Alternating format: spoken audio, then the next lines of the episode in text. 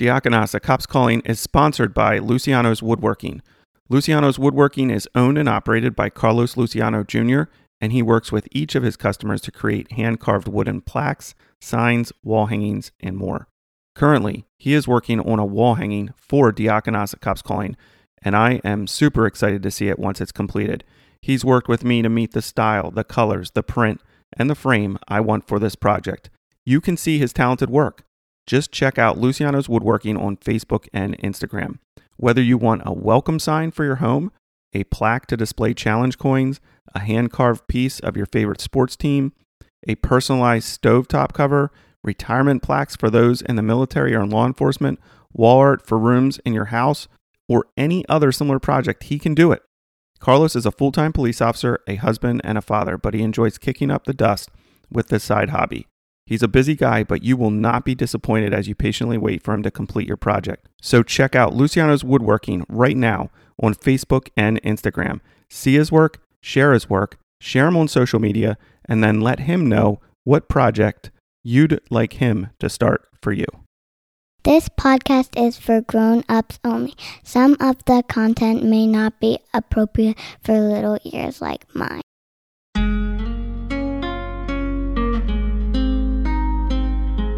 He was a suicide by police, but he wanted to take a bunch of us with him. And that was real. that was a little. That was a little when uh, it started sinking in later that night. I thought, man, that was that was something. And after he opened fire on us the second time, he ran back in and he asked the grandmom, "Is it better to live or die?" And she was like a sweet lady. She tried to talk him into surrendering.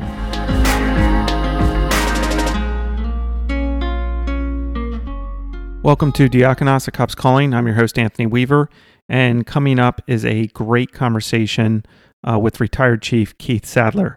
It's part, uh, it's part one of a uh, two part conversation I have with him about his career and thoughts he has on the current state of affairs in law enforcement. But first, I wanted to make sure you know that you can become a Diakonasa Cops Calling patron. All you have to do is go to diakonasacc www.podbean.com and click on the Become a Patron button in the top right corner. I'll also include that link in the uh, comments for this episode. Uh, and for only $3 a month, you can partner with me to kick up the dust after the mission of this podcast. Here's a couple questions for you. Do you support the mission of Diakonasa Cops Calling? Do you want to have a chance at winning a prize drawing in July? Do you want access to future content exclusively for uh, patrons only? Do you want to take part in polls related to the podcast? If you answered yes to any of these questions, please go to diakonasacc.podbean.com, click on the Become a Patron button, and for only $3 a month, you can become a patron. Our first prize drawing is in July, and the winner of that drawing will get a set of handmade leather drink koozies made by none other than famous past guest Detective Gary Lowe. So support Diakonasa Cops Calling. I would appreciate it. All right, here's part one of my conversation with retired Chief Keith Sadler. My guest is a highly decorated retired chief who served in law enforcement for 38 years before retiring in 2019. His service included 27 years with the Philadelphia Police Department, that being from 1981 to 2008. He retired from the Philadelphia Police Department as chief inspector, where he oversaw 800 detectives before taking the position of chief uh, of the Lancaster City Bureau of Police from 2008 to 2017. After retiring from Lancaster City Bureau of Police, he went on to serve two years as the regional director of the Bureau of Narcotics at the Pennsylvania State Attorney General's Office. Currently, he's the director of security at Penn Medicine Lancaster General Health. Uh, he's had quite the career, and I'm really honored that he has agreed to come onto the podcast. Uh, Chief Keith Sadler, welcome to the podcast. Thank you. Glad to be here. Awesome.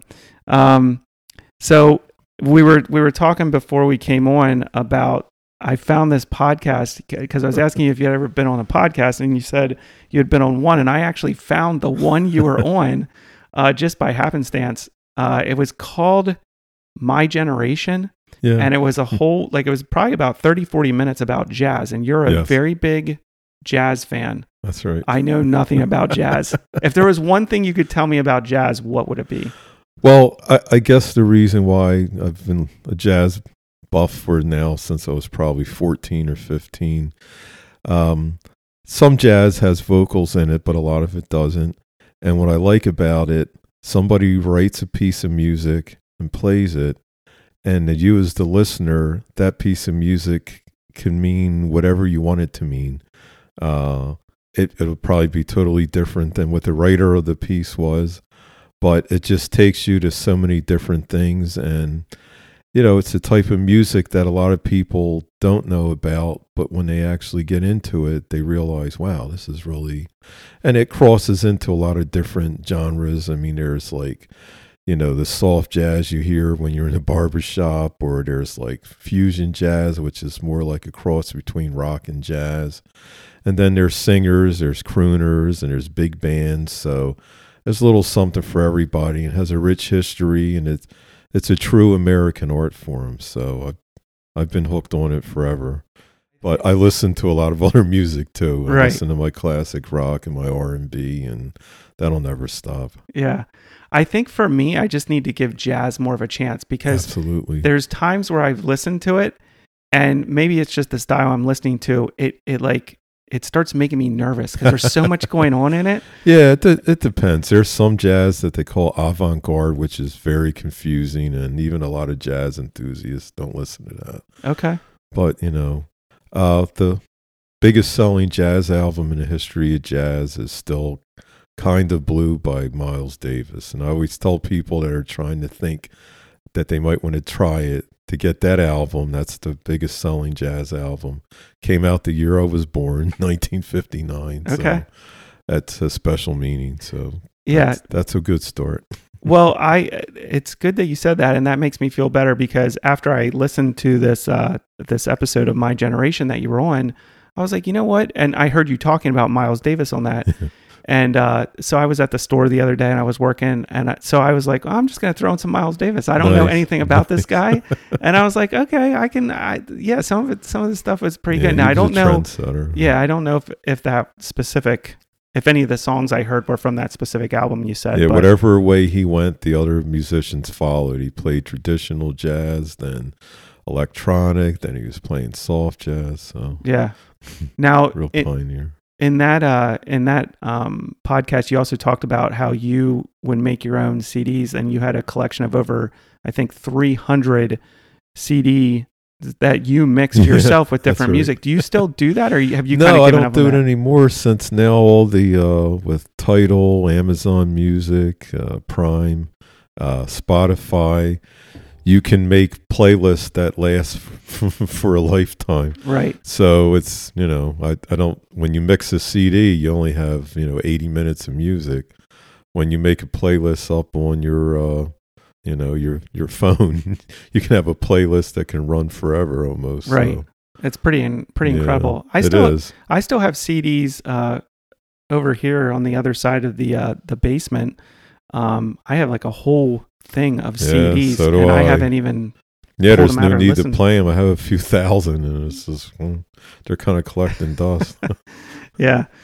Um, so a long, a long storied career. Um, and and uh, when you came to LCPD, when you came to Lancaster City Police Department, uh, one of the things that was funny or or kind of left me know um, as a young officer that we were probably getting a, a good chief was there were Philadelphia officers who were having conversations with Lancaster City officers and basically saying, "Hey, uh, you know, Chief Sadler is a really good guy. Uh, you guys better treat him well, or we're gonna we're gonna come there and give you a pro- uh, give you problems." So, what do you what do you think it was about how you operated as as a police officer and then as a leader in the department that made guys that loyal to you? Well, I think I was very fortunate when I was new to the job in Philadelphia. A lot of the people that trained me, a lot of them were Vietnam veterans. So they had seen some really bad stuff and they'd been through it. So being a police officer in Philadelphia was, you know, not as big of a challenge as when they were over on the other side of the world as 18 and 19 year olds. So there was a, you know, like a code of honor uh, a lot of pride in the job. So those are the people that taught me, and they taught me a lot about leadership. And I, my style was always I always called it kind of like a round table. Uh, you let people be creative. You let people be part of the whole process. And then there's a time when you know things are going bad and you're in an emergency situation. That's when you know I can be the type A personality because you have to take charge of things, but you treat people with respect. Uh, I'd never ever berated somebody in front of other people and if we had to have a discussion for something that they did wrong, it, it's another learning experience. And you talk to people sternly when they make a mistake, but you have to let them know that they can they have to get past that and do better. So, uh, you know, some of the people that were my sergeants and lieutenants had that same mentality. So I feel very fortunate that that was able to carry over. And I found that to be very successful. I mean, you know, the way I was raised, treat people the way that you would want them to treat you. It's a pretty simple rule to live by. Right. Now, do you think you mentioned that a lot of the people, a lot of the guys that trained you were Vietnam vets and and uh, kind of had that uh, that experience under high stress and just some leadership capabilities that were born out of that? Do you feel uh, like that's something that's lacking a little bit in law enforcement right now? um, just that kind of experience coming out of something like that? Yeah, I mean, times change. You know, in that era, when I was growing up, there still was a draft. So it was pretty much understood when you got out of high school, you were probably going to get drafted unless you went to college. And even when you finished college, you had an expectation that you would get drafted. I mean, my my uh, one of my uncles uh, graduated the Philadelphia Pharmacy College, and he was drafted right after he graduated. And he said it was the best two years he ever spent. Back then, when you got drafted, you only had to do two years, and a lot of them would stay for longer. Um, so I think nowadays, I mean, the draft ended when I was still in high school. I right. think it ended in seventy, mid seventies, and now, I mean, people in the military do it by choice. But as we all know, a lot of young people would benefit, people that don't have any direction. Uh, years ago, judges would tell you jail or the military. and so a lot of people, my old neighborhood in West Philly, there were some guys that were in trouble as young men, and they were given that choice, and they chose to go to the military. And I remember one guy that was in a gang in my old neighborhood ended up being a Philadelphia police officer. My older sister said, "Hey, you know, uh, his nickname was Fat Boy, but his real real name um, was Harry."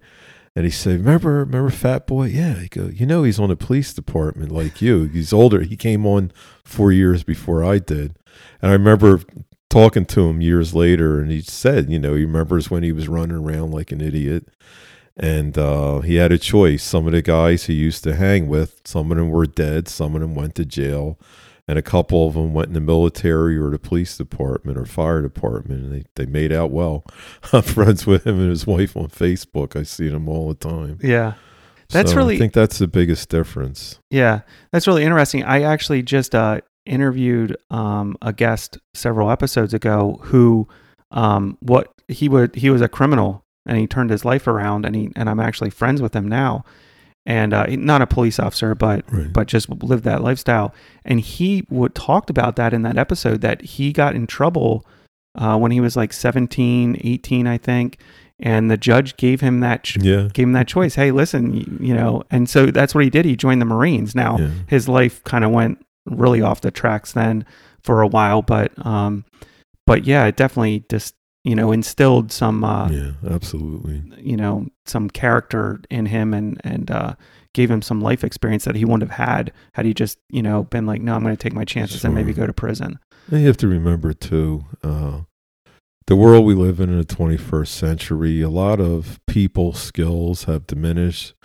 You know, you have social media, video games, kids not wanting to. You know, uh, on a day like today, uh, we couldn't sit in the house. Mother would say, "Go outside," Yeah, and we wanted to. The only time we stayed in the house is if it rained. yeah, yeah, and and that's like something we're trying to instill in our kids now. I mean, on days like today, Yeah. like the, you know, the TV's not on. You're outside Yeah, playing. fresh air. Yep. And uh, Yeah, it's it is it is kind of lost thing, and I just think that generation, like when you came on the job, and like you said, being with Vietnam vets and stuff, um, and and granted, like when I came on the job, you know, there's there were several guys that were in Persian Gulf, and then you know later on in my career, guys that had been um, overseas after 9/11 and everything like that. Um, but I just, I guess generally speaking, I just feel like police, like people in police work right now, are just a lot more of wusses than they were uh. back even when I got hired and Well, definitely when you got hired. I, I, some of that I always tell younger officers, and they're kind of amazed at this. When I was a young officer, you didn't get a handheld set. The radio in the car was the only radio you had. The only time you got a handset is if you were walking a footbeat or the radio in the police car was broken. So, what that meant is you really had to learn how to talk and communicate with people because when you left the police car, you were on your own. So, uh, and not everybody is six foot five, 300 pounds. So, you know, tough guy is great. But if you're in the middle, I mean, I can remember being in the projects in North Philly with my partner, being on like the 11th floor with no radio and two families uh, going to war at each other. And at that point, you know, you're thinking, well, uh, nobody knows that we're having a problem up here. So we got to handle it. I mean, we were firm. And at one point, you know, we had to grip grip a couple guys up and they realized, well, wait a minute, these two guys are by themselves, but you know, they're not going to be overran. And it brought their levels down a little bit. And then we actually kind of like negotiated a peace deal between the two factions. And we were just glad to get on out of there when that was over. But you know, you really, if you didn't have people skills in my generation, you were going to have a hard time being on the street. And, you know, people see TV and they see, you know, the two man cars. Um, the only uh, time you had a partner in patrol when I was a Philly cop is if you were working the patrol wagon. If you were a sector car, you were always by yourself. Now, special units like highway patrol and stakeout, whatever, they were two two two person cars. But uh, if you were a regular sector officer, you were by yourself. So you really had to know how to talk to people and when it came time if somebody was attacking you, you had to know how to defend yourself. Right. That's pretty wild. So, how long was it then that you didn't have a radio with you that you carried on your belt then? We didn't, the radios, uh, officers signing radios out didn't start till probably the late 80s, early 90s, I would say. Uh, supervisors always had a handset. Like when I made sergeant, I had a radio in the car and I had a handset. But probably by by the early '90s, pretty much everybody carried a handset, and that's the Okay. same way now, as it should be. I mean, the world's changed. You know, I, I can remember as a young cop getting out and you know a large disturbance and being the only cop for another three or four minutes. And yeah, they could have overran you, but there was kind of even among bad people, like, well, all right, there's a cop here now. Let's you know, let's knock it off or let's run and get out of here. Uh, I wouldn't do that nowadays. Yeah. Uh, it's just you know, if you get out of a car by yourself in a large disturbance, they're definitely going to come after you. I mean, that's just the way it's it's become. There's not a lot of respect Yeah. for law enforcement. But I think that kind of goes back to a little bit of what I said earlier, where I think uh, we've kind of the, our culture right now has kind of neutered the police to a certain degree, and Absolutely. and police officers now can't interact with the criminal element the same way they could back Yeah. when you when you got hired. Um, because like you said, there was like a a, a level of respect there, even Yeah. among the criminal element that, hey, you know, yeah, this cop's by himself, but he's he's probably going to lay a licking on me if I if I try to be an idiot. Um, whereas now, yeah, people just don't care. No, they're, they they'll they'll do whatever they want to do. They'll videotape it. yeah, exactly. They'll file complaints and and if- yeah. you know it's just it's just well, a- it's sad because it really is preventing officers from doing their job, and you know you're there to protect the community, and you know the criminal element knows that all they have to do is start yelling and screaming and get the phones out, and engage the crowd because what usually happens, uh, people that come up to a scene are only getting the part where the officer's trying to put handcuffs on somebody. And all it takes is one person to say, "Oh, they're beating him," or "They're uh, he didn't do anything," and then you have that mob mentality. Everybody chimes in, and you know the way I was raised, my mother was like, if you're somewhere and there's a crowd forming, or you see the police doing something, go the other way. Don't run up there to see what's going on. Like, and I did. I had that growing up when it's even at school. If there was a a crowd and a fight, I used to get out of Dodge. And you know, her reason for that was, listen, in our neighborhood, you know, you don't know who's going to pull a gun or a knife and start shooting, and you're standing there as an onlooker. So, I mean, so it was different when I got on the police department. Then I was going towards the trouble, not away from it. So it was a little different. Yeah, yeah, yeah. I think that's. I I do think that's super interesting and wild. Like blows my mind that from you know when you started 1981 till uh, at least the late 80s a lot of times you were you just had the radio in the car and, Yeah, and that was it. it. and you hoped your cover that you got was decent and Yeah. wow Well, a lot of times, what you would do if you had a car stop, you would put the radio on speaker, so that radio blaring over the uh, the intercom like that used to people realize, hey, he's here by himself, but there's a whole bunch of people pretty close by. Because you could hear him like, oh, I'm responding to that. I'm I'm going to back him up. So you would purposely put that outside speaker on. Okay. And that kind of like gave you a little bit of like protection until your backup did get there. And you know uh, like again it was a different world. I can remember summer in 1982 I, there was a uh, had to take um, a, um, a lady over to the detectives for an interview. She, I think she had gotten burglarized, whatever it was. And the detective said, "Hey, would you mind waiting and give? It's only going to be a few minutes. Give her a ride back." And I'm sure. So I pull up and I'm getting ready to get out the car to let her out. And this car comes flying up the street, screeching around the corners, comes to a screeching stop when they see me, and a whole bunch of kids bail out the car and take off running. And then the kid driving lays rubber and takes off. And I'm like, either the car's stolen or he's high or a combination of both.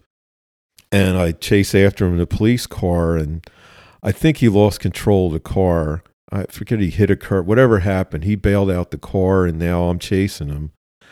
And I'm running up the street, and I'm thinking as I'm running, I mean, I told him where I stopped, but now I'm at least two, three blocks away, still chasing this guy. And he runs into a house. It was funny. Uh, I come busting through the door, and his family's sitting there eating dinner. And they're going, Hey, what's going on? And I'm uh, out of breath. And I said, um, I chased him in a car and he ran in here, and the kid's mother jumped on him, and uh, he apparently was a bad kid. right And the father said, "Oh, I'll call you a backup officer." He got on his phone, you know, regular landline, and and he's yelling to his little door, nervous. I could see it like it was yesterday. And he goes, "Get that officer a drink of water." And I'm thinking, um, "Am I like in some kind of like black hole? Like this is weird." I mean, I'm going to lock their kid up. And it was so funny. Just then, I could hear the sirens coming because he got on the phone. But unbeknownst to me, as I was chasing this kid, other people in the neighborhood were calling saying, Hey, he's running. That's where they knew where I was even before the dad called. And they came busting through the door and, they, you know, they, they handcuffed him and got him out of there. And I thought, man, when I tell that story, I'm going, wow, you know, you're by yourself three blocks away. And then the funny part, when I got back to my car, I figured, you know what? Half my stuff's going to be missing. And when I got back, everything, there was another police car standing by my car but that car was unattended running for at least three or four minutes. right And weeks later, I stopped a group of kids that were drinking on the corner and, you know, treat people with respect. I'm like, fellas, you know, it's time to go. Oh, yeah, all right. And one kid I knew from the neighborhood and start talking to him. And he goes, Hey, you know, we were out the night you were chasing. They knew the kid I was chasing. And I said, Yeah, yeah. I said, Yeah, it was some night. And he goes, Hey, did you ever wonder why nobody stole your stuff? And I'm like, what is this guy, mind reader? And I said, yeah, actually I was. And he goes, well, you know, uh, everybody saw you bail out and they saw your car running. And he goes, you know, all the toads in the neighborhood know you because it, it was my sector. And they were like, hey, hey, you know, Sadler, he's all right. You know, don't take his stuff. And they just hung out until the police pulled up. And then Yeah. one guy was like guarding my car. And I, I tell that story because I'm saying, look, you know, back to treating people, even somebody who's, you know, from a different element, you know, criminal, whatever, if Right. you, you know, talk to them like a human being, sometimes it doesn't work. But nine times out of 10, they'll remember that once you got them, you didn't treat them badly, Right. you know. Um, Yeah. Yeah. I, I mean, I think that's a, a excellent point. I think I, I think there were times in my career where I did that well and times where I did it terribly. Sure. Yeah, we all do. But, Well, um, we all lose it. and I- and I wish I, w- I wish you know you look back and you're like man I wish I would have known what I know now back when I was like that 22 year old kid full of piss and vinegar coming out of the academy trying to light the world on fire but um Uh, but I was yeah it's 22 just- when I started. yeah yeah that's uh that- that's uh that's that's crazy it just seems like a a lifetime ago and really 1980s was not that long ago um, it, it doesn't seem like that long long ago. So you climbed you climbed rank then uh, you know in in Philadelphia when you when you uh, retired from Philadelphia you were is chief inspector the proper yeah. uh, title and and what exactly is chief inspector? That's like a full bird colonel in the military. Okay, So uh, my my I started at sergeant. I made sergeant uh, when I had uh, a little under five years on. I was 26 years old. I made lieutenant when I was 30, captain when I was 35, inspector when I was 37. Inspector is like a lieutenant colonel, and then chief inspector uh, when I was 42. So uh, when you're a chief inspector, you're in charge of a whole bureau. So I started out in the patrol bureau when I got promoted, and I had like four thousand cops under me, and then uh, I was the chief of narcotics bureau. And at that time, we had about six hundred narcotics officers in that bureau. Then I was in forensic science bureau for about oh, a little more than a year, and I learned uh, a whole lot about criminalistics and forensics. And then uh, my last assignment was chief of detectives, and that really was what a way to go out.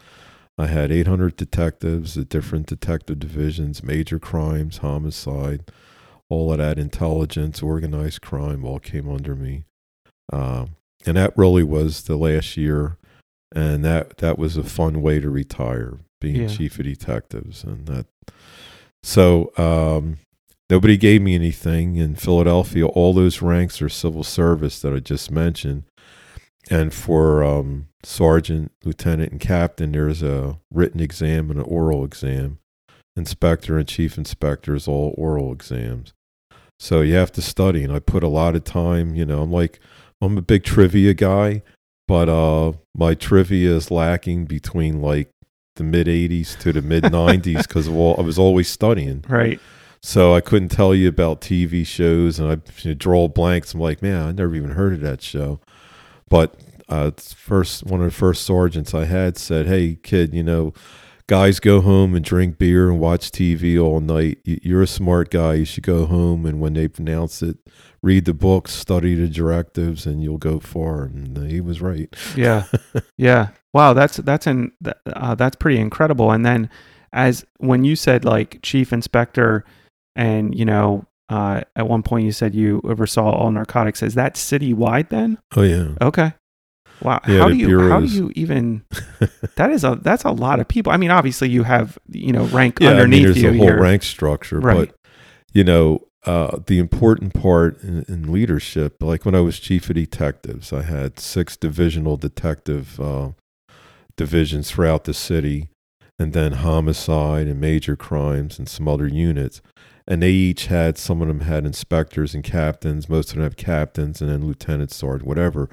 So I made a point to meet, you know, with captains and above in my bureau and that's how you get things done. Yeah, it's impossible for me to stay on top of 800 detectives individually, Right.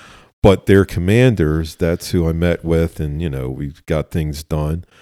And you, you have to be visible. I mean, there were a lot of times I would show up at crime scenes, not because I'm going to come out there and process it, but for nothing else but just support and you know uh, and keep the media off them a lot of times Right. too but it means a lot and people when you're in a leadership role the people under you have to know that you don't have a problem doing the same thing they're doing Yeah.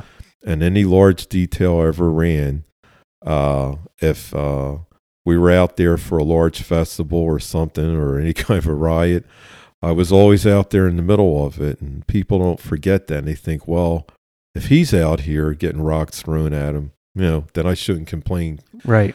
The problem with leadership, especially bigger departments, when the top guy is hiding in a trailer somewhere and his officers are getting bombarded, they never forget that. But Yeah. uh, when they see the boss standing out there with his riot helmet on, getting pelleted just like they are, they think, well, hey, you know what? He's he's out here with us, so we can respect that, Yeah. and it Yeah. goes a long way. So Yeah, that whole that whole mantra be there to lead there. Yeah. You know, just you you kind of well, have to true. you know be uh be with be with your people. So then you, you were at one point then uh in the running or or even I, from what I understand a leading candidate for the Philadelphia Police Commissioner position um towards the end of your career. Uh what what happened with that? It was pretty interesting because uh, the primary uh, for the mayor's race in Philadelphia was in the spring of 2007, and the uh, Democratic Party is like seven to one to Republicans in Philadelphia. So basically, whoever wins the Democratic primary is going to be the mayor.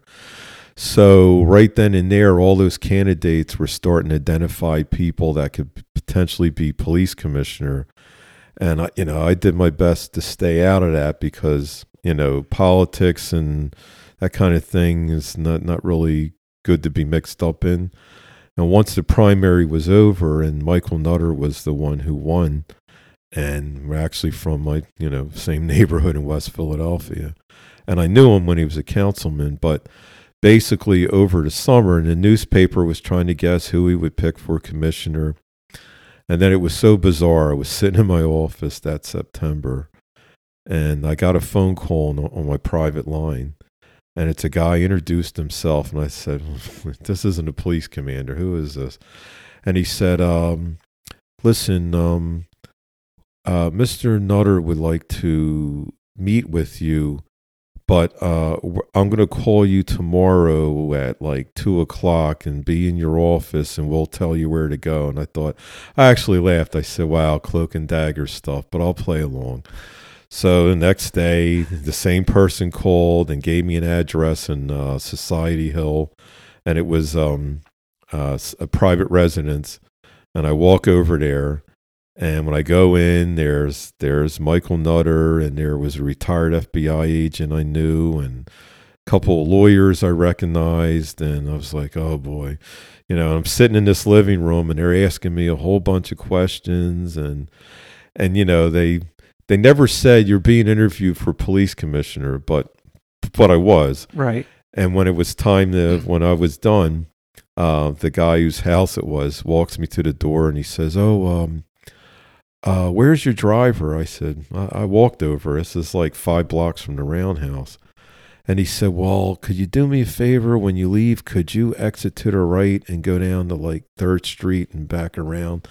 And I said, "Oh, I get it. The next candidate is probably waiting around the corner." And he just smiled. I said, "Okay, I'll walk. I'll walk a block out of my way so the next guy doesn't see me." And I said to him, "You realize by later tonight, everybody in the city will know who came in this house today because there's no secrets in Philadelphia." And it was. I got a call later on that afternoon from another candidate. He goes, "Hey." Did you get interviewed too? And I started laughing. I said, "See, you can't keep any secrets." But at the time, new mayor, and they, you know, had, I guess they didn't want somebody from the inside, so they got uh, Charles Ramsey, who had been the DC police uh, chief, and he was originally a deputy superintendent from Chicago PD. So they brought him in here, and um, I got a phone call from Mr. Nutter when he was on his way to the press conference to announce it. And we already knew. I got a call the night before Right. And I said, Well, he goes, Hey, I just wanted to tell you I appreciate you being part of the process. And, you know, the new commissioner is going to need a lot of help. And I said, Listen, I'm dedicated to this department. It doesn't matter who the leader is. I'm going to help no matter what.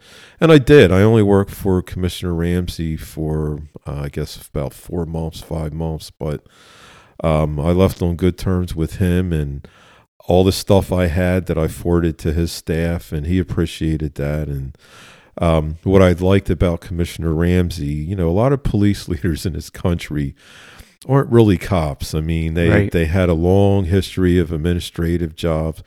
Commissioner Ramsey, and I always say this to people that are either you know friends or foes, or they like him, they don't like him. You can't take away from him. He was a real cop. The first time I met him, and he said, "You know, I looked over your career. It's very similar to mine in Chicago." And he told me he had always been in patrol, tactical, or narcotics his entire. He never had an administrative job till he was deputy superintendent and then chief in Washington D.C. So I, I said, "Yeah, my careers kind of mirrored each other." And I said, "You know what?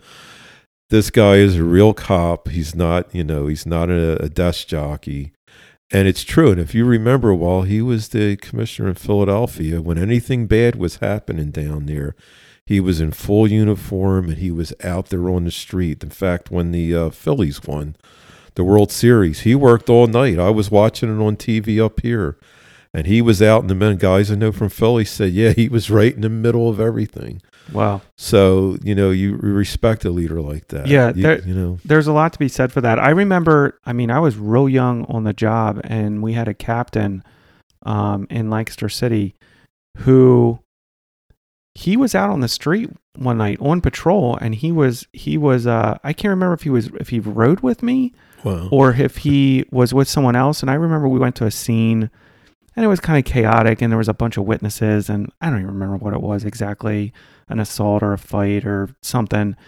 And uh, but we needed witness statements from a lot of witnesses, and and uh, he said to me, I'm, I'm like a young young cop, I'm like two three years on the job. He's like, uh, Officer Weaver, you know, um, actually no, you know what? I don't think he even asked me anything. I asked him, I'm like, hey, Captain, would you mind getting that person's information over there? He's like, no problem, no, no problem at all. It was, it was just a chaotic scene, and and I think he was maybe even asking if what he could do or whatever. And I mean, I I'll never for you know I still remember that. You know, he he was like, yeah, absolutely, like you know, Nice. I'll I'll take care of that, and um, it was it was pretty cool um to to see someone do that, and yeah, so so uh. So that didn't work out, and, and then you, you said like four or five months Yeah. later you moved Well, on. I'll tell you the interesting thing.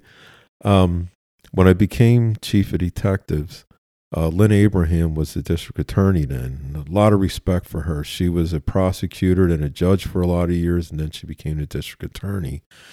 And there was a press conference I had to go to with her for an officer that had been um, shot back in the 1960s and he was partially paralyzed and he ended up passing away in 2007 and the coroner in bucks county where he lived said his injuries are a direct result of the bullet he'd been carrying in his body for the last 40 41 years. So she had to hold a press conference about that. And i'd known her for years and i said you know what? I, it'd probably be a good idea now that you know being in detectives i'm going to be dealing with the district attorney's office a lot and I said, uh, Lynne, can I like pick your brain and, you know, meet with you? And she goes, Oh, sure. She goes, uh, somebody from my office will call you and we'll, we'll meet for coffee one morning.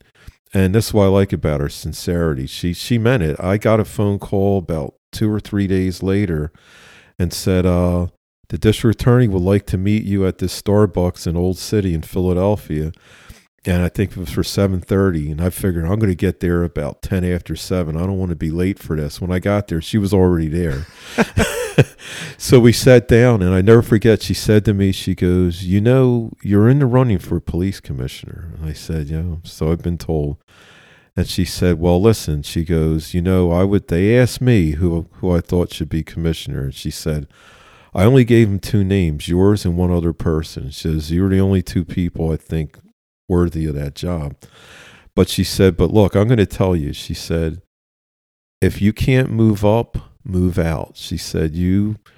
You could be a chief of police anywhere. She said, honestly, you can make a lot of money in the private sector. And she didn't let me answer. She goes, but I know you. You love being a cop. You just love being on the job. So the civilian world for you right now isn't even an option. She said, but you could, you could run your own department somewhere if you don't get this job. So I took it as I said, you know what? I think she already knows I'm not getting this job and she's giving me advice. And sure enough, when the newspaper reported that I was coming to Lancaster, she was one of the first ones to call me up. She goes, "Oh, I'm so happy for you, and you know, I can see you took my advice, Yeah. and this is a good move for you. I think you'll really, you'll really, you know, you'll really excel at this, and you'll be fine. And if you need anything, call me." So every few years, I run into her, and it's just some of the best advice I ever took. And coming Yeah. to Lancaster has been honestly a godsend. My mother tells me all the time. She said things happen for a reason. She said if you stayed in Philadelphia and you had gotten that job, you probably would have been a chain smoker and a heavy drinker by now. Uh, your your youngest one probably wouldn't have been born. Said, You know, you came to Lancaster and it was a nice, refreshing start. And like I said, my youngest daughter was born here, so the first Yeah. Sadler born in Lancaster County. Yeah. So I mean, we're Lancasterians now, man. Yeah. This is this is home for all of us. Yeah, that's awesome. I I think I I I just appreciate that that story and how you did rise up in the in the ranks. I think that's one thing, you know, obviously I only re- I retired as a sergeant, so that, you know, that was the only like first level uh, supervisor. Uh, but even like in, you know, times I've been able to talk to college students that want to get into law enforcement and talk to them about leadership and talk to uh, the guys and gals that I was able to lead one thing I tried to express to them is that you, even now in your career, you are you are setting for yourself an example.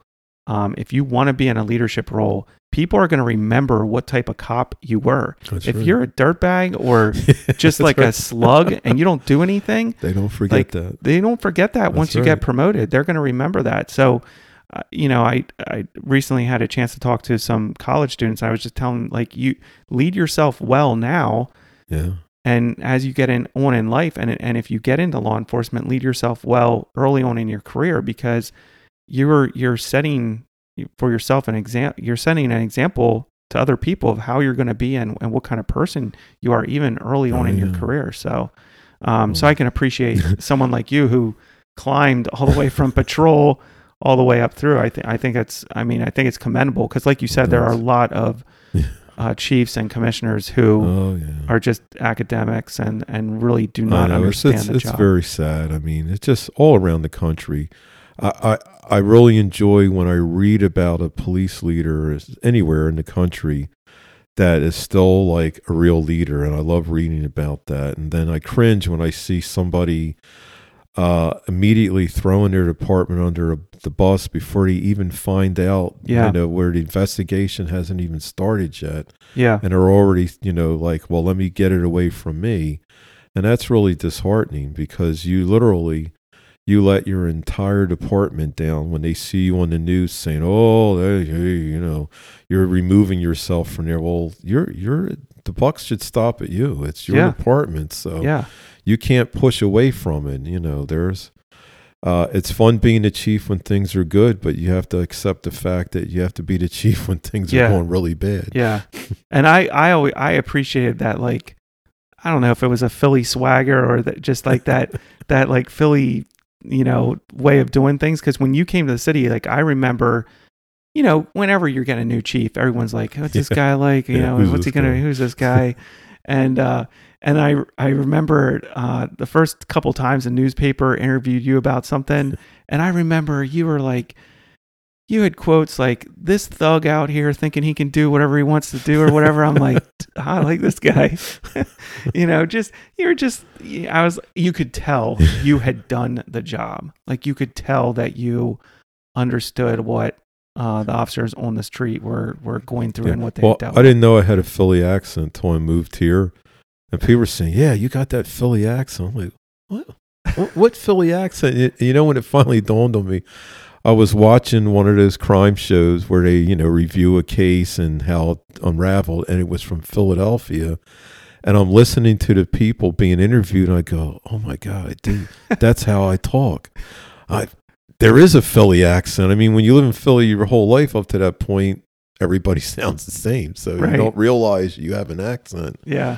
But um, people, some of the guys in Lancaster said, "Oh, we can really hear it when like you're like fired up, like at those press conferences when they would ask me one of those really questions that you almost wanted to say, "Are you seriously asking me that question?" Right. And I would get, I could feel the blood rushing in my head, but you know, you try to maintain your Right. cool. Oh yeah, you always maintained your cool, but uh I was just always I don't know. People are so concerned with how they say things now and stuff, and and you were just like, no, I, yeah, that guy's an idiot. He got what he deserved. You know, Th- that was just kind of your attitude. Sometimes I was like, ah, I like this guy. You know. um, so like hearing you talk and everything. Obviously, you you were born in Philadelphia, grew up in Philadelphia. Okay. Yep, born and raised in West Philadelphia. Both sides of my family are from West Philly. Um, you know, it was a really great neighborhood to grow up in. Uh, you know, we had crime problems in my neighborhood. There were gangs in my neighborhood, but like my block, uh, the people on my block were either government workers, police, fire, school teachers. My mother's a school teacher. Um, the sergeant that lived on our block, uh, Mr. Jennings, great, great man he used to from the time we were old enough to walk he used to tell all the boys in the neighborhood uh, my mission is to get one of you on the police department and sure enough he actually always before he passed he loved the fact that he got two of us i joined philadelphia police and my next door neighbor uh, bernard joined the state police right about the time i joined philly i think he joined the state the, the year after i came on philadelphia Okay. so he loved the fact that he got two cops on his block. So I mean, and we we admired him because he was, you know, Sergeant Jennings. And when we were little kids, he was still an officer, and then he got he got promoted. And um, I never forget, I was waiting for a bus to come back home at 60th and Market, and this unmarked police car pulled off, and it was Mister Jennings, and he goes, "Come on, Keith, I'll give you a ride. You know, I'm, I'm going home." So I jumped in the unmarked with him, and we're cruising down 60th Street, which is like a business sector then. And his police radios blaring, and I'm thinking, man, like, and Mr. Jennings was just a really decent human being. I thought very confident, but just very, very humble. And I said, man, he is like, I always knew he was cool, but being in the police car with him, and I, that's when I really felt like, you know, I think this is for me. Okay. and I didn't follow. Well, I was 22 when I got on. I went to college first, but um, you know, then I realized no, I really had the police bug. So um, that growing up on that block, all the moms and dads looked out for all the kids, and my best friend in life is still my best friend. We've been friends since I was four, and uh, he lives in Florida now. And I talk to him almost every week, and we Okay. always talk about the block we grew up on. Uh, I remember one time sitting on the steps when we were finally hit puberty and we're developing, and that's when gangs would try to recruit you. And we were sitting on one kid's step, and we saw these two hoodlums coming down the street, and we're like, "Uh oh!" And in my neighborhood, if you ran, it was going to be worse. So it's like, "Oh man, what's going to happen here?" And they were clearly coming towards us. And all of a sudden, uh, this kid's father, Mr. Wilson, came out of nowhere. He, he you know, dads and moms sense Right. danger. He came out on the porch, and he was like pretty stocky guy, and he had like a tank top on, and he kind of put his hands behind his back and flexed. And those guys saw him. He had a beard kind of like you had, and beards weren't that popular then. And he was kind of scary looking. And they stopped on a dime and about face and got high. T- but that's how it was then right. they figure, well, if that kid's father comes off the steps, he wasn't going to be polite. He knew Right. why they were coming down our block, Right. and we we never saw those two Huh. on our street anyway. I Right. mean, we saw them in the neighborhood, but they kind of stayed off our block. They Yeah. knew we had a police sergeant lived on our street, so you know it was really nice to grow up in. And me and my friend Mark talk about that all the time. Yeah. You know, That's cool. Uh, so no, you didn't have any other family members then that were in law enforcement. I did actually. Uh, my dad's uh, older brother Lou, Lou Sadler, joined in si- 1961. And he only stayed for three years. Police were grossly underpaid in those days, and um, he ended up working for Amtrak, where he's making a lot more money than the police department. But he did three years, and I used to always like the picture my grandmom had at her house of him in his uniform. And it was so funny. Now, I came on in 1981. He had long since left the department. Right. And there were still people, they would look, go, Are you Louis Sadler's son? I go, No, I'm his brother Jimmy's son. And they would go, Oh, man, oh, you're Uncle Lou. Because uh, Uncle Lou was about six three. He was, he was a big man. And he was tough. And this uh, detective one time saw my nameplate and he said, Oh, he said, "Man," he goes, "Your your uncle's a, he was still alive then." He goes, "Your uncle's a real gentleman. I knew him from the neighborhood." He goes, "But let me tell you, your uncle was tough." He goes, "He got a call." He said uh, they worked in the 16th district in the lower end of West Philly, and Uncle Lou was walking a footbeat apparently on a business sector. And a call came out in the bar. There was a guy in there. I think he'd stabbed a couple people, and he's holding everybody at bay with the knife. And he goes, Man, when we pulled up, your uncle was already in there and he had the guy with the knife in custody and he had he had laid out a couple of guys that wanted to fight apparently, didn't like him locking this guy up. And he said, Yeah, they were sprawled out. He goes, Your uncle single handedly took that bar. I was like, Whoa. So I, I got to ask Uncle Lou about this. So I did. And he said, Oh, he goes, No, I remember that. He said, the guy, you know, I was trying to look, man. He goes, I don't want to have to, you know, shoot you. I want you to drop the knife.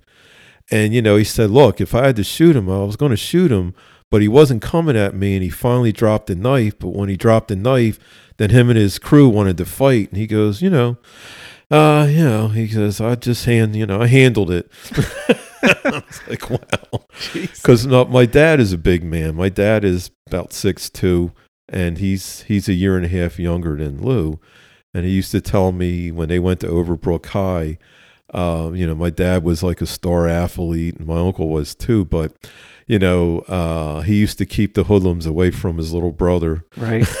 Yeah. so, so that was the one person I had in uh, Okay. law enforcement. I have a cousin in D.C. that uh, I think she's an agent with um, uh, with the IRS law enforcement. So yeah, that's, that's the three of us. That's But it. the the main the main uh pivotal moment was knowing that sergeant on your block or knowing that officer that lived on your it block. really and- was. It, that's it, cool. it meant a lot, and I thought, you know, he's an honorable man, and everybody respects him. And uh, and he never, you know, if you saw him out of uniform, you wouldn't know he was a cop. He didn't come off like, "Hey, I'm I'm the neighborhood cop." He was Right. just a dad like everybody else. So you get on the job. What was your favorite?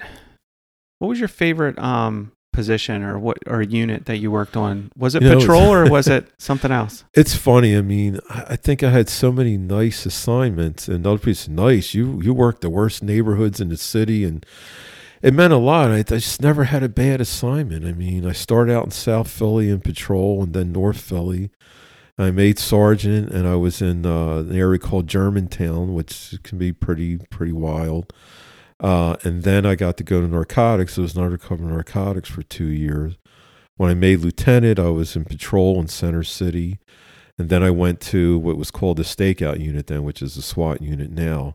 And I spent four and a half years there.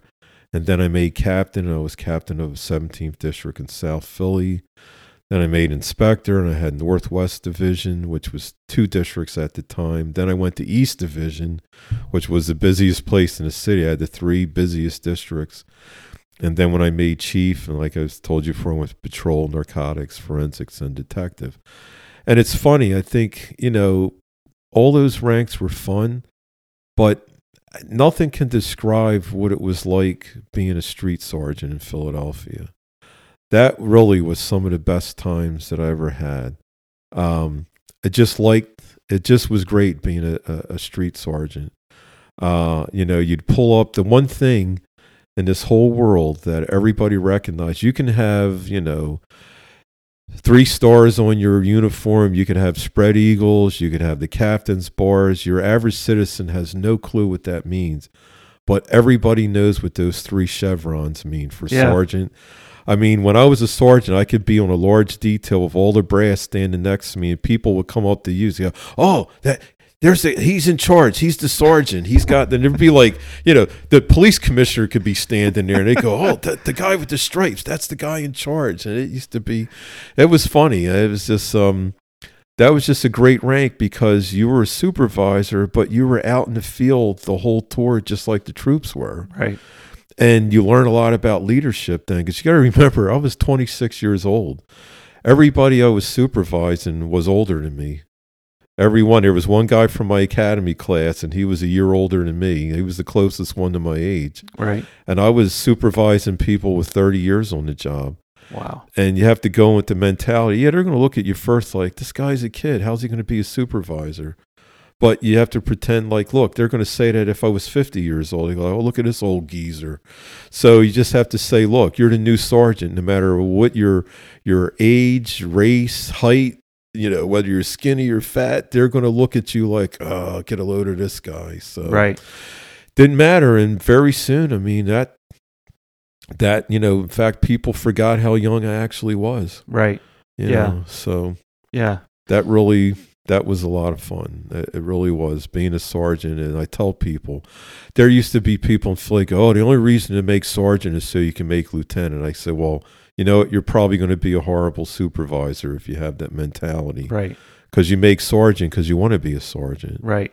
Yeah. I, I would totally agree with that. I didn't I didn't start taking the sergeant's test until I was I was uh ready ready to uh to do it. I mean I was like I'm not gonna I'm not gonna just take it just to Yeah. take it. I wanted to make sure that I was ready to ready to do it when I it felt I took it. I felt I was totally ready to do Yeah. it, and uh, I when I was in the police academy, I remember it's it's a wonder I got the job because when I had the psychological test, the psychiatrist, the psychologist asked me, he goes, "Well, uh, you know, if you if you get hired as a police officer here, uh." You know, uh, how far would you take your career in, in police department? I said, I'm a police commissioner. And he looked at me and I went, uh oh, this guy's going to think I have delusions of grandeur. He goes, oh, come on. He goes, is that being realistic? And I think he was trying to see if he could get me upset. And I said, somebody has to be police commissioner. I said, it could be me just as much as the guy that's in the job now. And he, and he laughed and he goes, that's a good point. And I thought, ah. But I thought when he gave me the, oh, come on, I said, oh, no. He's Right. going to say, this kid is nuts, man. There's no way he should be a cop Yeah. but it obviously worked out. But yeah. I kept that goal. I said that was a long term goal, but the short term was learn the job and and start getting promoted. I mean, um, I I wanted it, not you know just for the the pay and the and the um the idea of having rank, but I just felt like you know um I just felt like I could be a leader and I could you know do something honorable and you know do the job the way I wanted to. The same sergeant I was mentioning earlier, he said, "Listen, every time you get promoted, that's another group of people you don't have to take any crap off of." And that used to make me laugh. So I would joke about that when I would try to encourage people. Listen, if you take the sergeant's test, you just eliminated thousands of people you don't have to take any crap off of.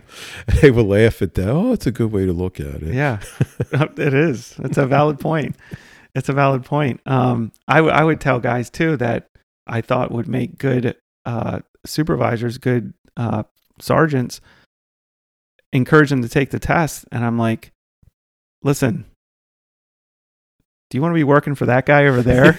He's taking the test. right. If he if he gets it, you might be working for him. You Oh, know that type of thing. So Oh, that is so true. yeah, That's I, I used to call that motivation. yeah, If you need some motivation, think of the worst person you ever worked for and say to yourself, you would actually like admit that this guy is more talented than you and can study harder and take a promotion test. Right. yeah, exactly. We talked about at the beginning when I was introducing you, obviously highly decorated. You've been involved in in a lot on the job. Um, I know that you personally have been involved in in three uh, officer involved shootings, and I I think what I uh, what I want people to to understand about that is you have to be a certain type of officer to get involved in in three officer involved shootings. Most officers are never involved in any shootings in their in their whole career, Yeah. and so to be involved in three uh, means that you were a certain type of officer. And how how would you describe the way that you did the job? I mean, obviously you said you worked in some really rough areas, but still working in r- rough areas. You need to be a certain type of officer to to get involved in stuff. What? How would you describe your, Yeah, I mean, it, yourself? it is very rare with all the 600,000 plus officers in the United States. It is extremely rare to get involved in a shooting. A- And you can work in New York City and never be involved in a shooting. And now, the difference, I always hear, I used to hear people in Philly say, Oh, I was on the job 20 years and never even had my gun out the holster. Well, I kind of look at you a little strange because if you're going into a bank robbery call, I would think you'd want to have your gun out. If Right. it's a robbery in progress. It doesn't mean you're going to shoot somebody. Or if you're stopping a car that fits the description of somebody that just robbed somebody pointed shotgun, I would think you'd have your weapon out, you know, as a precaution. right. Um, so I'm always leery of people like that. And I wonder what kind of cop were they? They probably, you know, were the fifth guy to ride in on every job. And, Mhm. you know, they read the newspaper for two hours instead of patrolling their sector. But um, those shootings, I mean, there's no way to predict how that's going to happen. And you really don't know how you're going to respond to that until it actually happens. And the good thing about Philadelphia, um, when you're involved in a shooting, besides you know having to go to internal affairs and whatever, they have a group that gets together for a debriefing of officers that have been involved in shootings. And it's great because then you're talking to a group of people that know exactly what you're feeling. And uh, I became part of that group for many years, even when I was still a cat when I was a captain. I even got called down to the FBI once. They had a shooting with a couple of our officers and one of their agents, and they convened that and asked would I come down there and, and meet with the FBI agent and the two Philly officers. And it was funny. The FBI agent, he was a little snarky. And the first thing he said to me was, Well, Captain, what qualifies you to talk to me about a shooting? I said, Well, I've been involved in three fatal shootings. And he went, Oh, sorry I asked.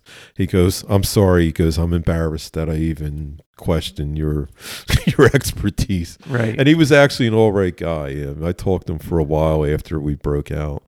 Um, but I like I tell folks, you know, officers don't wake up in the morning and hope they get into a shooting. And, right. You know, you you would hope that in your entire career that you never have to get in one. Because there's a lot that comes along with that. I mean, you know, nowadays especially because even when, you know, it's it's a justified shooting, you have everybody second guessing and, you know, people decide that they know what you should have done. And you know, somebody's coming at you with a knife or a handgun or an um in my case they were actually, you know, firing at you. so Yeah. you know, you can't say, please, kind sir, stop shooting at me and, you know, we can talk about it. That's not the time for that. You respond to how people attack you, and they were attacks. Right. Uh, and fortunately, I'm still here to talk about it. Yeah. But um, there's a lot that goes through that because unless you're just not a, a decent human being, even when the person initiated it, and uh, the one of the shootings, the guy had killed a, a police officer and a woman in a bar. They they went to rob this bar on Christmas Eve, and the officer who I was his sergeant, and this guy was a brave man, Freddie Dukes, and he took on the guy holding the gun, but didn't know that the guy's partner had come through the back door, Mm. and he got shot in the back, true cowardly way um, that the criminal did, killed him, and there was some poor lady sitting at the bar that caught a stray bullet. She got killed too. Um, and three days later, um, SWAT team and we're surrounding the house that he's in.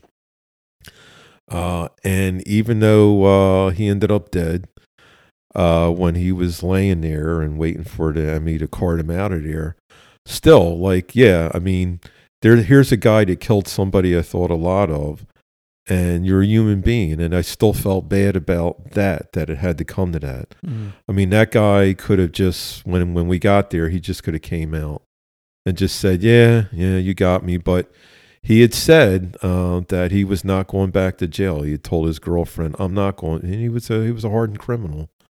So, um, like I tell people, it's not like TV. You know, nobody's high fiving and going, "Oh yeah." that-" What they are when you get back to your, you know, headquarters, they're happy that they're talking to you Right. and they'll say, "Hey, you know, good job," and they'll pat you on the back. But what they mean is that you're here, Yeah. and they'll tell you, "Hey, you know, you're going to go home tonight to your family, and that's the most important thing." yeah.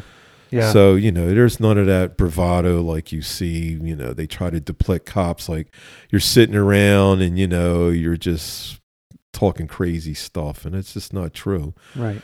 you get involved in a shooting it you know you're a human being you know that you had to take a life you know there was no other alternative but that doesn't mean you feel great about it Right. so Yeah. but that's why you know i tell people you need to you need to stay grounded spiritually with your family and um i know after uh the one was a suicide by police he had went out and fired a starter pistol on a busy business sector. And everybody said this guy was shooting bull you know and uh house was surrounded negotiators were talking to him and they said hey this guy's coming out but we didn't negotiate this so be careful. And he came out and you know i was directing him hands up the whole bit. And then he turned he was about six eight he turned around and he pulled it out and he came at us and you know it looked like a real gun and Right. that one you know he was a suicide by police that didn't want to hurt anybody so he knew if he you know, found out his history he had been i think a student at like an ivy league college and was brilliant got hooked on drugs and you know it kind of messed him up mentally and his family didn't even sue the city they just said it was tragic and they knew at some point and they, they, he wanted to die and you know. Right. Um the other ones no they uh the one guy wanted to die but he wanted to take a few of us with him so that didn't work out for him Yeah. uh, but that they were all very very except for the last one the other two were very close calls Yeah. So I the first one was um if I have my dates right, 1986, and that was the one with the the Mm, cop. 87 Okay, the cop killer. no that was that was 1990 Okay. The first one was a guy had been jumping on different public transportation buses since the morning, pointing guns at riders and bus drivers. And then I guess it came, he, he didn't fire a weapon until early that afternoon. He gets on a bus and he points the gun at the driver, and a cop happened to be coming by, and the driver signaled him. And he opened fire on the cop, and the officer returned fire and missed him the guy ran in the park and I was literally holding roll call at the 14th district and I heard it on the radio and at the time uh, with my three oldest kids were when I left for work they were playing outside a block from this park where I used to walk my dogs and there was a creek that divided the sides. And I I know that park and I said this guy's going to run in the park and come out on the other end of my neighborhood. So I, I dropped what I was doing and I jumped in the lieutenant's car. He wasn't happy at the time because his car was sitting there and I had the keys. I jumped in his car and flew over there. And I, I knew where I thought he would come up. And when I got there, there were two plainclothes cops and another uniform cop. And they all had the same idea. And we're saying, well, let's stand by. There's cops trying to, to you know, get him out from the other side. They're doing a sweep. And now it's rush hour and uh, an old man pulls up his car and gets out. This is a brave old man, and they got an interview from him. And he said, "Hey, fellas, uh, there's a guy back behind those bushes there. He's got a gun." And uh, the one officer, the other uniform officer, took off running. I'm going, "Hey, hey!" Well, I'm trying to tell him like, "Whoa, let's approach." Well, that guy popped up like a jack in a box, and he was shooting at that officer, and I'm running after him. So we both hit the dirt the two plainclothes cops thought we were hit, and the one officer, and he actually was up here for one of the conventions. Um, he ended up uh, d- delivering literally to. Fa- I mean, we all shot at the guy, but this plainclothes officer had a direct. The guy never saw the two plainclothes officers. Gotcha. A guy and a male and female officer, and um, but that guy was literally he was a suicide by police, but he wanted to take a bunch of us with him and that was real that was a little that was a little when uh, it started sinking in later that night i thought man now that was that was something that, Right. that really was yeah. but um Do you think? Do you think d- d- any of the other ones you were involved in were that were there uh, shots fired at you guys at any of the other ones? Yeah, the uh, the one that killed the officer, he had the um, homicide was trying to track him for a few days. They they had a dis- they knew who he was, and lo and behold, he was hiding out at his girlfriend's, who was a correctional officer, if you could believe that. Uh, she was she was hiding him. She knew he was wanted for murder. I mean, it was you know, Right. uh, and she wasn't home. I think she was actually at work, and he was there by himself. And homicide called us. And in those days, Philly was going through all kinds of budget crunches. You weren't allowed to hire overtime. So literally, it was me, um, sergeant, and three other SWAT officers. We were the only ones working the whole city. And homicide called us and said, "Hey, we know where this guy is. Let's go get him." So we did. It started snowing. Never forget that major snowstorm right in the middle of it. And we were so short-handed. The five of us were going to be the entry team. The lieutenant from homicide took the front of the house. His two detectives took the rear alley.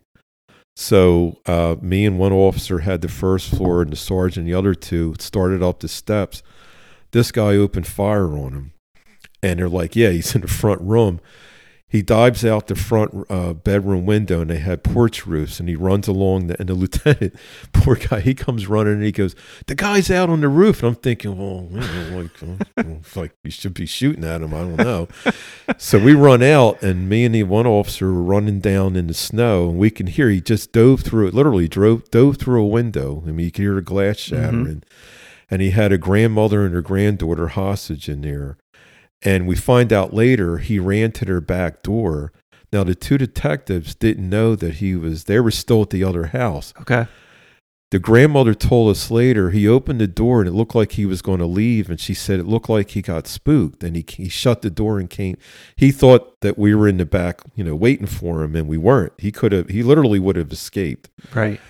And uh, I'll never forget, I was behind the car, and the other officer, uh, Tim Tim McCarron, says to me, "Hey, Lieutenant, I don't think that's a good spot for you." He goes, "Why don't you try that tree? Those old Philly oak trees. I mean, it was like probably four feet wide at least." And I said, "You know what? He's right." No sooner did I get behind the tree and post up, this guy opened fire out the front door.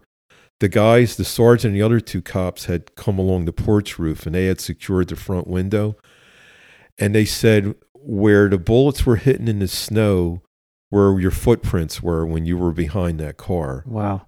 So I always embarrass this officer's lieutenant now. I think he just retired. Every time we're in anywhere together, I do him. I said, "Look," he goes, "I." I said, "Look, man, dude, you probably saved my life." So, anytime I see, especially when I see young cops, and I tell them, "You better listen to this guy because this guy gave me the best advice I ever got in my life." Right. And after he opened fire on us the second time, he ran back in and he asked the grandmom, "Is it better to live or die?" And she was like a sweet lady. She tried to talk him into surrendering. And she she told she said, you know, I told him, hey, it's better to live. Why don't you just give up? We'll we'll walk out with you, you know. And she said he went behind a chair in her dining room, and she heard the he shot himself in the head. Right. And she and the granddaughter came running out, man. And she's like, I think he shot himself. And eventually, we went in and found him Right. dead. Uh, but yeah, that was that was. I mean, by then it was like eight inches of snow on the ground. Oh, it was a, it was something. So And it's incredible that you had like a, a team of five SWAT guys for the whole set. yeah, whole that was. I mean, that's a twenty four seven unit. Right. And that was one of the jobs that made them realize you can't operate like that anymore. Overtime has to be paid when it needs to be. Right. After that, we never, for a job like that, we would have had like seven on the entry team. We would have had two in the back, two in the front. We would have had an anti sniper in the back and the front, and plus uniform patrol. And, t- you know, you just never would do it. But tell you how things had changed when I was a rookie cop, when, when sta SWAT showed up, they came with two guys. One would have a shotgun, one would have an M16. If you can imagine that in row houses, probably wasn't a good idea. but they would take a house, just two of them, and they would sweep the whole house. Right. But things were different, you know. Um, the worst that you would ever, the first gun arrest I ever had was like an old, beat up 32 um, caliber uh, handgun with seven shots, and I mean it was like older than my grandparents. So, Yeah. I mean those were the kind of guns you got off the street then. By the end of the '80s, you were getting nine millimeters and forty fives and Uzis and you know high end uh, you know assault rifles. I mean all of that changed changed everything. And Right. The police got him too. That's why I cringe when I hear people say, "Oh, the police don't need militarized weapons." Like, you know, who are you kidding? Right. Uh, the the criminals have AK forty sevens. They have high power rifles. I mean, you know, you're not you're not going to go in with a thirty eight, you know, Smith and Wesson like the old days. That was part one of my conversation with retired Chief Keith Sadler. Make sure you listen to part two next week. Uh, before I close out this week's episode, I wanted to get after a couple things. First of all, we have a brand new segment on Diagnostic Cops Calling. I want to thank uh, some of my patrons who completed a poll and other people who have reached out to me and helped me land on this. If you uh, have listened to episode 13, uh, Cue the Dip, K U the dip dip is going to be a segment on the podcast. Cue the dip stands for kicking up the dust in pursuit and it will highlight an officer in law enforcement that has gone above and beyond uh, kicking up the dust in pursuit of their duties and getting after it. So this this week uh, and on this episode officer irwin of the baltimore county police department is this week's cue the dip. Uh, on may 8th uh, 2021 just uh, earlier this month uh, there was a triple murder in Baltimore County. Uh, there was a fire lit at a house uh, at the time of these murders, and there was an officer involved shooting uh, related to the suspect in these triple murders, and and uh, the same suspect lighting his own house on on fire. so, just a little background to this call: there were several 911 calls, report of gunshots. Uh, from those 911 callers, report of a man with a gun, report of a woman screaming, um, report of a suspect breaking a door down. Uh, the report uh, from 911 callers also stated that the suspect possibly had mental health problems. Uh, while while at least one of the 911 callers was on the phone, gunshots uh, were fired, um, and a uh, house exploded and was on fire, according to 911 callers. Uh, there were several gunshot victims on the ground, um, and one of the 911 callers was on the line when police arrived. Uh, Officer Irwin was the first on scene. I'm just going to play some radio traffic leading up to his arrival on the scene. 226, 227, 225, any K9 on the channel. It's going to be a weapons call. Murray Road. Murray Road, also Kelly's and Cantwell. Says a male shooting at the neighbor at Supervisor top. 10 4. Supervisor on the channel. I think up. 10 4. We're also getting a structure fire in for that um, 7300 block of Murray. Car heard popping noises and then heard a boom and then saying a house is on fire. They're saying it was seven shots, a handgun in reference to the first call that came in, and then we're getting a call for Kelly's Court um, for an explosion and Kimberly Court and Marie for an explosion. All right, in reference to the first call that came in for Murray, is advising that uh, she hears a female screaming. Advised that they heard three shots. An male who lives at location. Hospital has a mental health disorder and has signs advising that the FBI is after him. And they also heard the explosion and sounded like shake. So they that's some pretty dark smoke coming up from All right, tempo. Dark smoke in the area. Time is 6:43. We're just going to make fire aware of the shots fired calls just in case it is for whatever reason. 27, it's a large clip coming out. 26 house from the Twenty- All right, they see smoke in the area. Six outside, shots fired, shots fired. 10 4, 10 3 is on the channel. Shots fired. Time is 6:44. 27, 1050 apart now. 10 4, 1050 departmental. 644. Any medic needed for that? No, it's just me. Security and Green Gage. I'm just gonna jump in jumping with somebody else. 10 Who- 4, security at? green gauge. Where's he at? 26, where are you at with the shots fired? 26. Shots fired. Shots fired. Subject down. 10 4, shots fired, subject down. Time is 644. What's your exact location? Morgan Kelly's. Morgan Kelly's. One Maury and subject down. Kelly. 10 4, subject down. 10 3 is on a channel. Get the medics for it. 644. All units stand by. Be fast. Be fast. On. Come quick. Quick. Quick. Quick. First out, let me know. Half minute sex but I got two subjects down. All right, two subjects down. Time is 646 hours. To an address. All right, more shots fired. Careful. We're getting uh, couple medics out here. Three people down. Three people down. All right, two people down. More shots fired Three no? people. All right, three people down. Signal 13. Time is 646 hours. As you were probably able to ascertain from uh, these radio transmissions, almost immediately upon Officer Irwin arriving, he exits his police cruiser and is almost immediately um, shot at by the suspect. Officer Irwin gets cover. Um, he figures out and ascertains where the suspect is, is. He moves to new cover to get eyes on the suspect, and then he engages the suspect. Uh, more officers show up, and more shots are fired. Um, there, like I said earlier, there was a 911 caller still on the line when Officer Irwin arrived, uh, and reports that the suspect, uh, that 911 caller reported that the suspect was still was shooting at the police, um, and that he was then acting like he was down, but that he was still uh, shooting. Ultimately, the suspect succumbed to his injuries. In addition, three people were murdered by the suspect before he was killed by police. I'm glad Officer Irwin and the other officers are okay and made it through their shift. He truly deserves the cue the dip segment on this episode. Secondly, as I referenced on social media uh, this past week, the Chicago PD has released a new foot pursuit policy uh, that will be effective as of June 11th.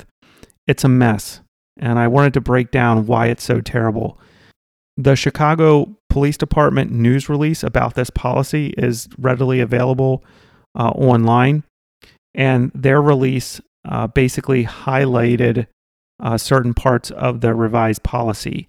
So, the highlights of this policy that I'm going to read are from uh, the Chicago Police Department's news release. I have not read the full policy, but I'm trusting that since this came from CPD, uh, it's accurate. So, I'm just going to read down through what this policy is calling for and what's going to now be required of Chicago Police Department uh, police officers. First, reminding officers to begin any interaction with tactics meant to reduce the possibility of a foot pursuit. First of all, any officer worth anything is already doing this, um, so that's that's kind of like a mute point to me. Uh, second point or second highlight: defining foot pursuits as appropriate only when there is probable cause for an arrest, or it is believed an individual has committed, is committing, or is about to commit a crime. So my question to that is basically flight from a car by a passenger on a traffic stop you cannot pursue. So if an officer pulls over, you know, Joe citizen and he has a passenger in the car and that passenger takes off from the car, uh, the police are not going to be able to pursue because as a passenger in that car, at that point, there is no probable cause for an arrest of that passenger. Um, however, that passenger is not free to leave that vehicle stop or free to flee that vehicle stop.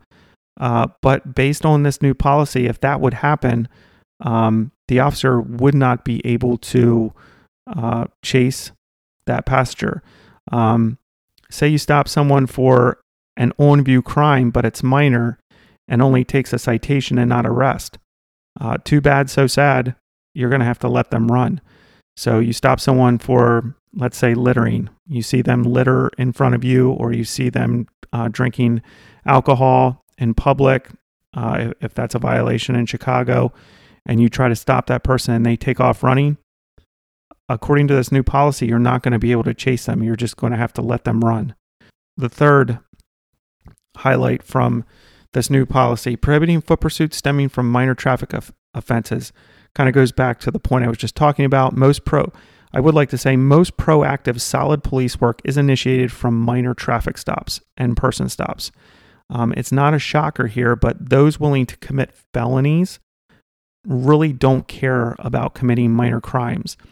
And most of the time, felonies are not committed in front of police officers. Those minor crimes are. And when police engage with uh, people committing those minor crimes, that's what leads to uh, the arrests of people with large quantities of drugs and guns, um, people with warrants that have engaged in criminal activity. Um, so those types of things. But uh, you know, prohibiting foot pursuit stemming from minor traffic offenses, it's crazy. The best bet, if you're a criminal in Chicago, and believe me, they know this, is to run uh, because most likely you're not going to be chased. Another highlight detailing tactics to avoid a foot pursuit, including continual communication with the subject and encouraging officers to position themselves in such a way to reduce the opportunity of, foot, of a foot chase. I mean, that sounds nice, but it's already done. Um, and if it worked, then foot pursuits wouldn't happen. I mean, officers every day try to maintain the tactical advantage uh, when they stop someone to try to prevent that person from running and, and fleeing. Um, they engage in giving verbal direction and commands and directives to get on the ground, to stop, those sort of things. Like that, that sounds really nice, but that's already done. Another highlight outlining alternatives to foot pursuits that should always be considered by officers, including establishing a surveillance or containment area and or apprehending an identified suspect at another time or place. How do you maintain surveillance on someone who flees? You chase them. Let's say you you do set up a surveillance. Let's say you want to stop someone. You set up a surveillance. You set up a perimeter uh, because you're sure the suspect is going to run. What happens when the suspect reaches your perimeter and doesn't stop? Well, it depends. Let's keep reading this mess. Jump into the next uh, highlight. Ensuring circumstances surrounding a foot pursuit are considered before any foot pursuit takes place. Officers must ask themselves if the need to apprehend the subject is worth the risk to responding officers, the public, or the subject. So basically, they're asking officers under stress to flesh that out, to consider if the foot pursuit and the need to apprehend the subject is worth the risk to responding officers, the public, and the subject. And officers need to figure that out in the moment before, I, I guess, before they pursue or while they're pursuing or both. Um, Next highlight prohibiting foot pursuits for criminal offenses less than a Class A misdemeanor unless the person poses an obvious threat to the community or any person. So, what does that include? What does an offense less than a Class A misdemeanor include? Well, among other things, it, it can include thefts under $500 and vandalisms, according to Illinois law.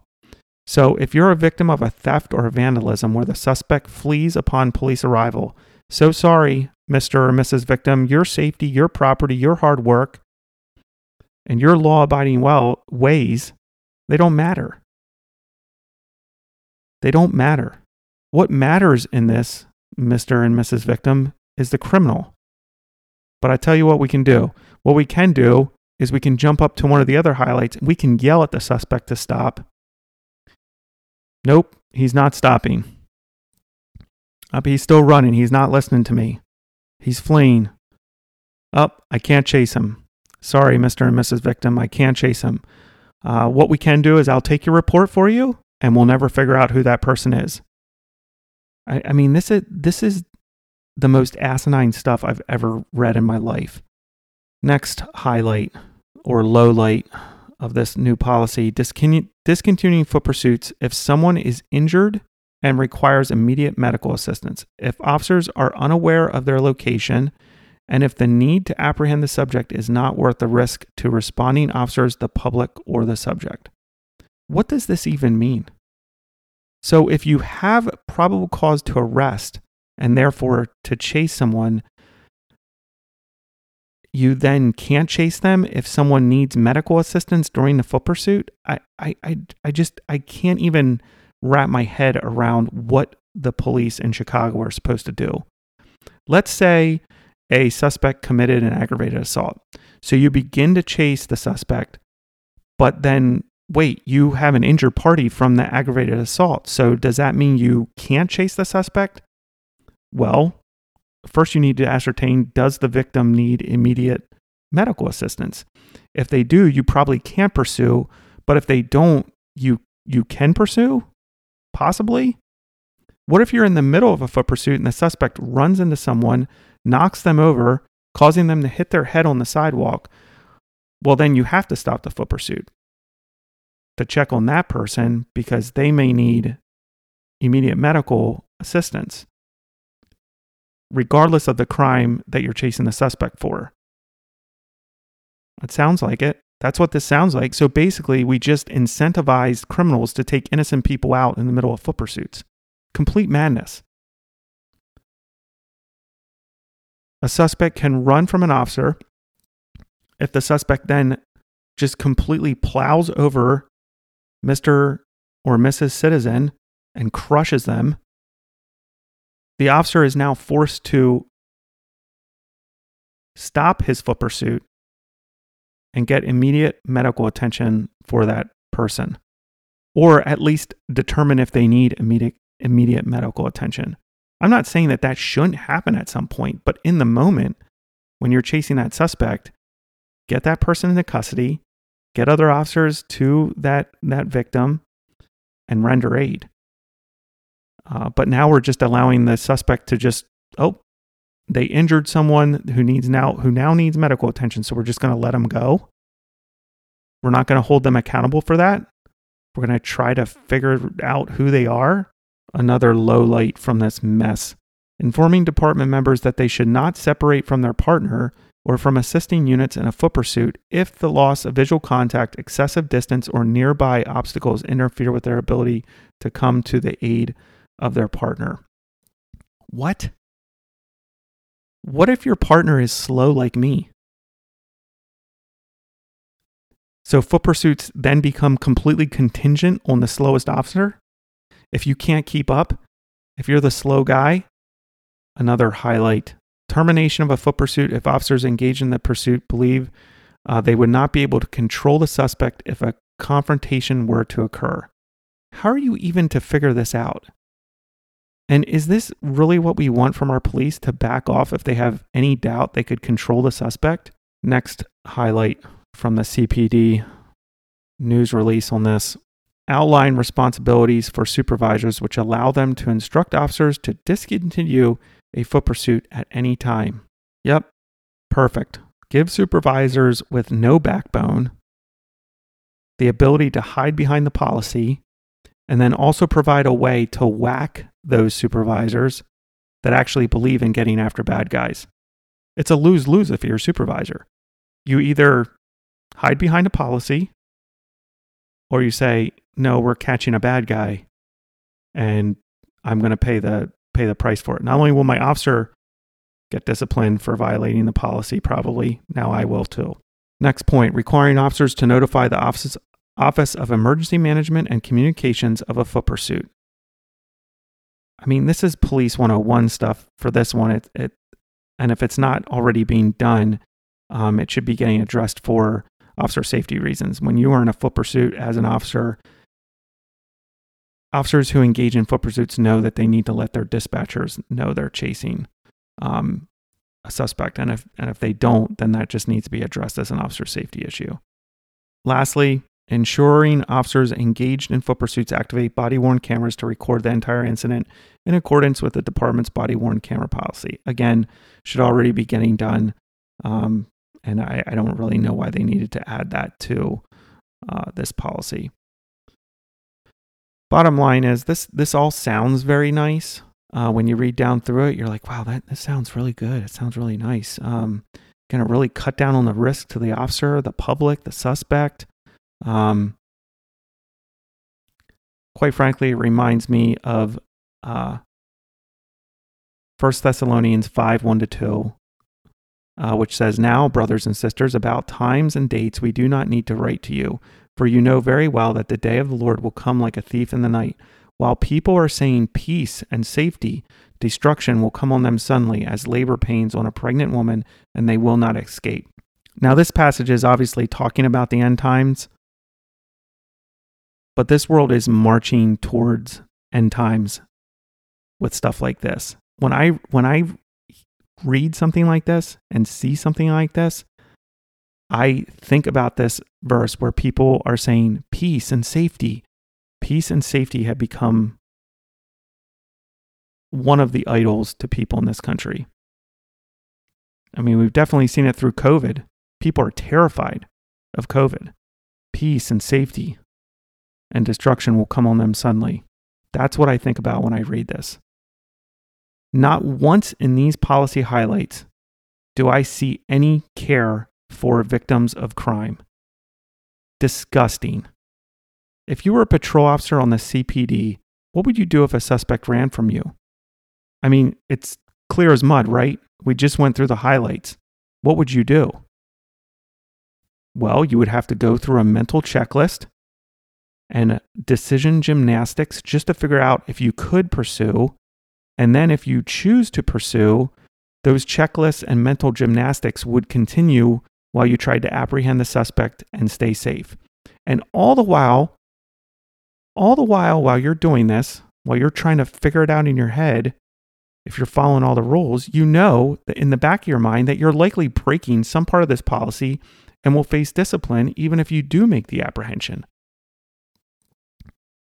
The, the policy is a convoluted mess, and that will be nearly impossible to follow because of that. They might as well have just stated you can't engage in foot pursuits, because that is exactly what most officers will do. They won't even bother. And who suffers from this? Current and future victims of crime due to this ridiculous policy. The criminal wolves can't wait for this to go into effect. It goes into effect June 11th. They can't wait. This policy incentivizes running from the police. It becomes the criminal's best option. It really does. You have nothing to lose from running by running from the police in Chicago as of June 11th. You have nothing to lose.